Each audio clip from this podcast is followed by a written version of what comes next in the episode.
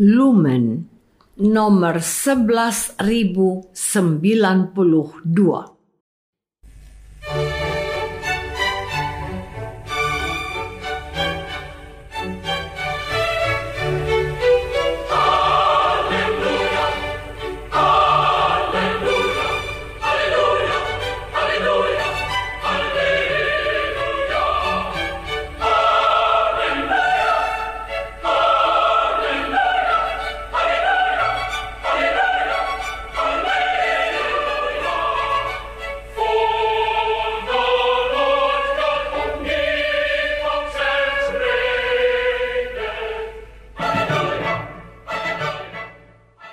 Saudara pendengar di segenap penjuru tanah air, selamat bergabung dengan Lumen Indonesia. Lumen Indonesia siap melayani Anda setiap hari. Saudara terkasih, marilah kita bersatu dalam Tuhan kita Yesus Kristus yang tidak berubah dahulu, sekarang, dan selama-lamanya. Allah Sang Maha Rahim mengasihi dan menerima sebagaimana adanya kita. Allah Bapa kita di surga senantiasa bersedia menolong, menghibur, dan meneguhkan kita dalam menghadapi segala permasalahan hidup sehari-hari.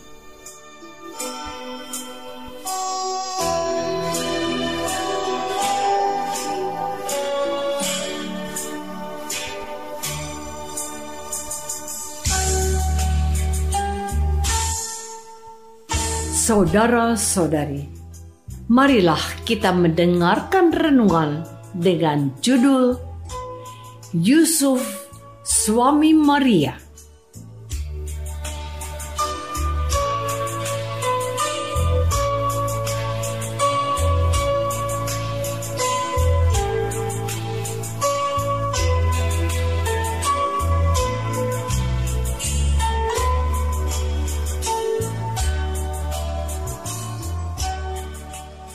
Yang berdasarkan pada Injil Matius bab 1 ayat 18 dan 24b.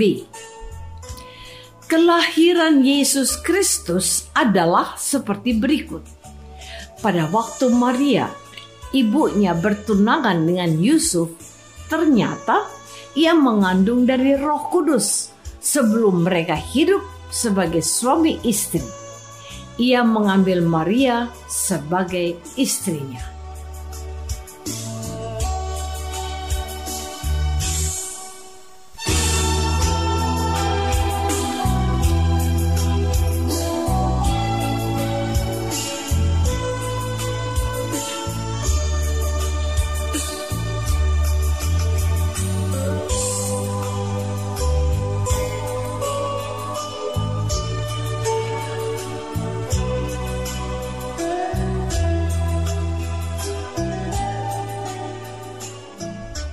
Dalam nama Bapa dan Putra dan Roh Kudus.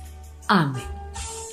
Saudara-saudari terkasih dalam nama Tuhan Yesus Kristus.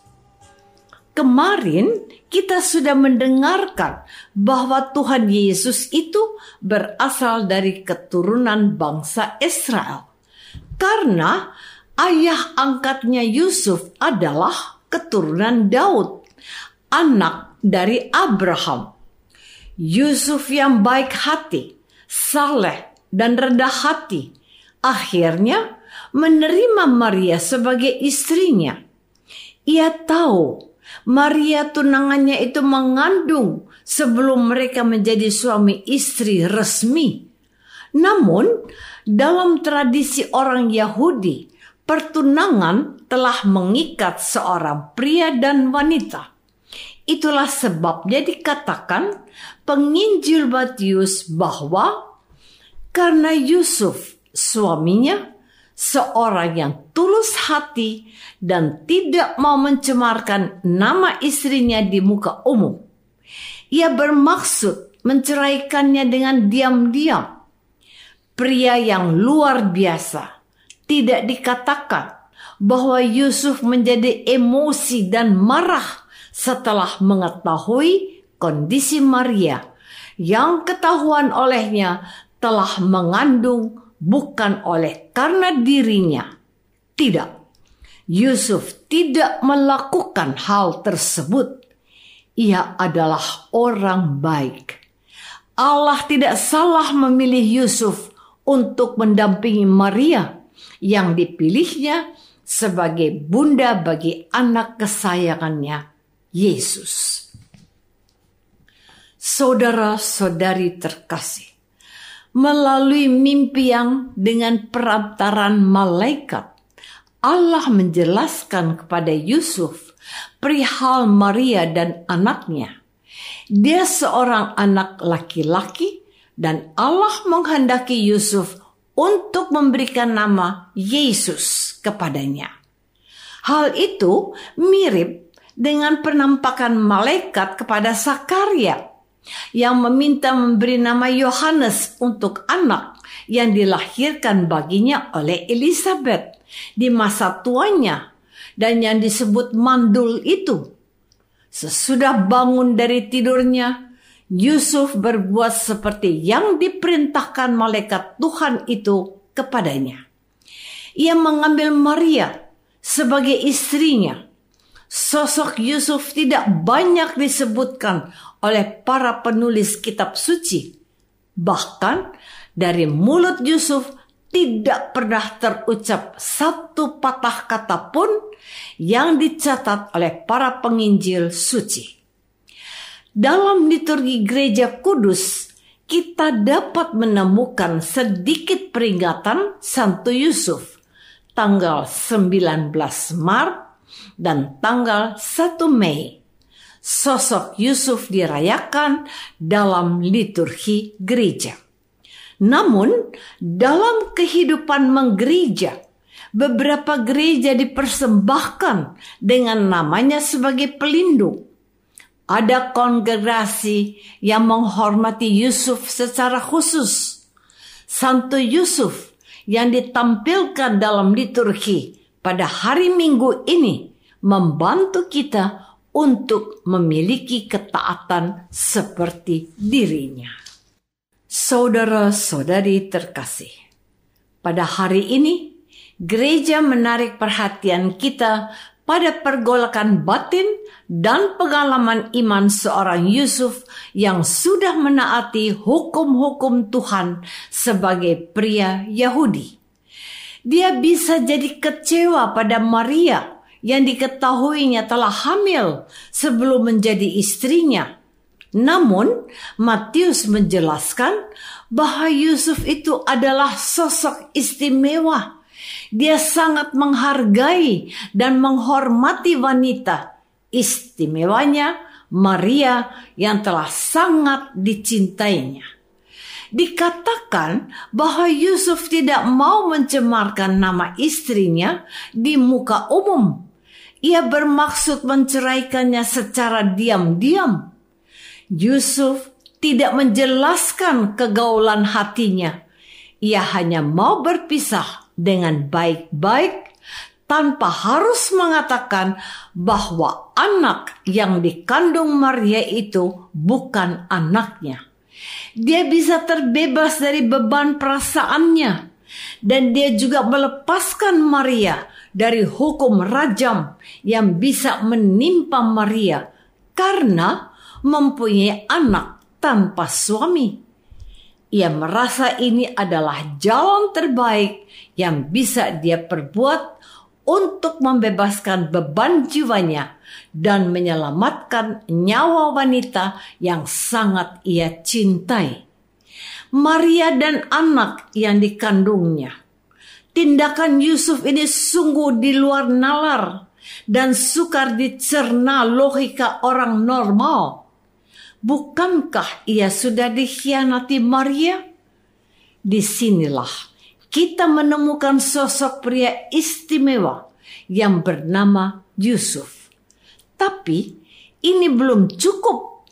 Dia masih harus berbuat lebih. Tuhan mau Yusuf tetap menjadikan Maria sebagai istrinya dan ibu dari anak yang dikandungnya.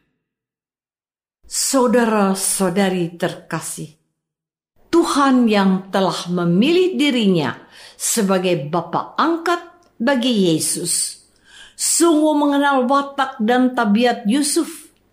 Pemuda Yusuf, seorang yang tulus hatinya itu, adalah sosok yang dibutuhkan Allah untuk mendampingi Maria dalam membesarkan anak kesayangannya.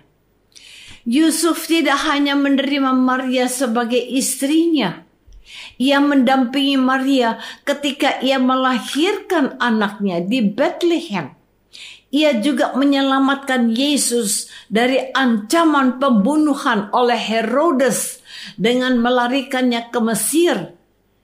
Ia juga yang mencari Yesus bersama Maria ketika mereka menemukannya di bait suci sedang bercakap-cakap dengan ahli-ahli kitab. Tetapi sekali lagi tidak ada terucap kata-kata bangga, keluhan, atau apapun dari mulutnya. Yusuf selalu berbuat seperti apa yang diperintahkan malaikat Tuhan kepadanya. Matius bab 1 ayat 24, bab 2 ayat 14 dan 21. Dalam sosok Yusuf, kita menemukan seorang abdi Allah yang dalam diam berkata dalam hatinya, "Siap, laksanakan." Dan dia sudah membuktikannya.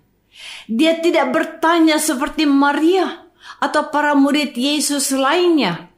Yusuf percaya bahwa kehendak Tuhan itu adalah yang terbaik dan patut ditaatinya.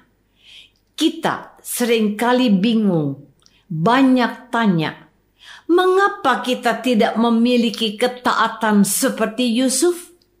Tidak masuk akal, tapi sudah terbukti baginya bahwa Allah tidak pernah tidak menyertainya. Santo Yusuf, doakanlah kami.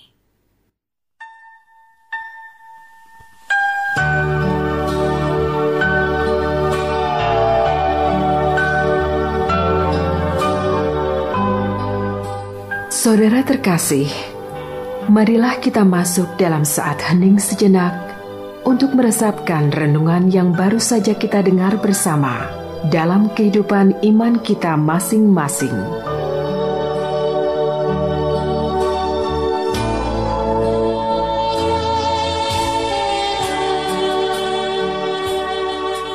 Apakah aku berani percaya pada Allah seperti Yusuf, meskipun sukar memahaminya? Marilah kita berdoa. Bapa yang maha baik, terima kasih untuk pengalaman iman dan ketulusan seorang Bapa Yusuf. Bantulah kami menjadi murid putramu yang banyak melakukan kehendakmu dan sedikit bertanya. Demi Kristus Tuhan dan pengantara kami. Amin.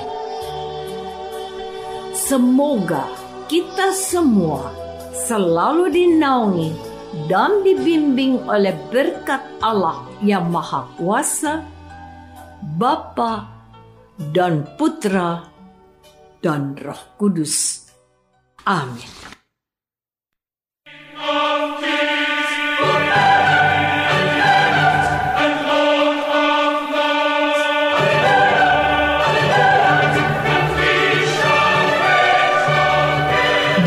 Kasih dan sukacita, Lumen Indonesia mengundang saudara-saudara seiman di segenap penjuru tanah air. Sekiranya ada tanggapan ataupun saran, kirimkan surat Anda ke Lumen Indonesia. Terima kasih atas perhatian Anda. Sampai berjumpa lagi dengan Lumen Indonesia pada waktu dan gelombang yang sama esok hari.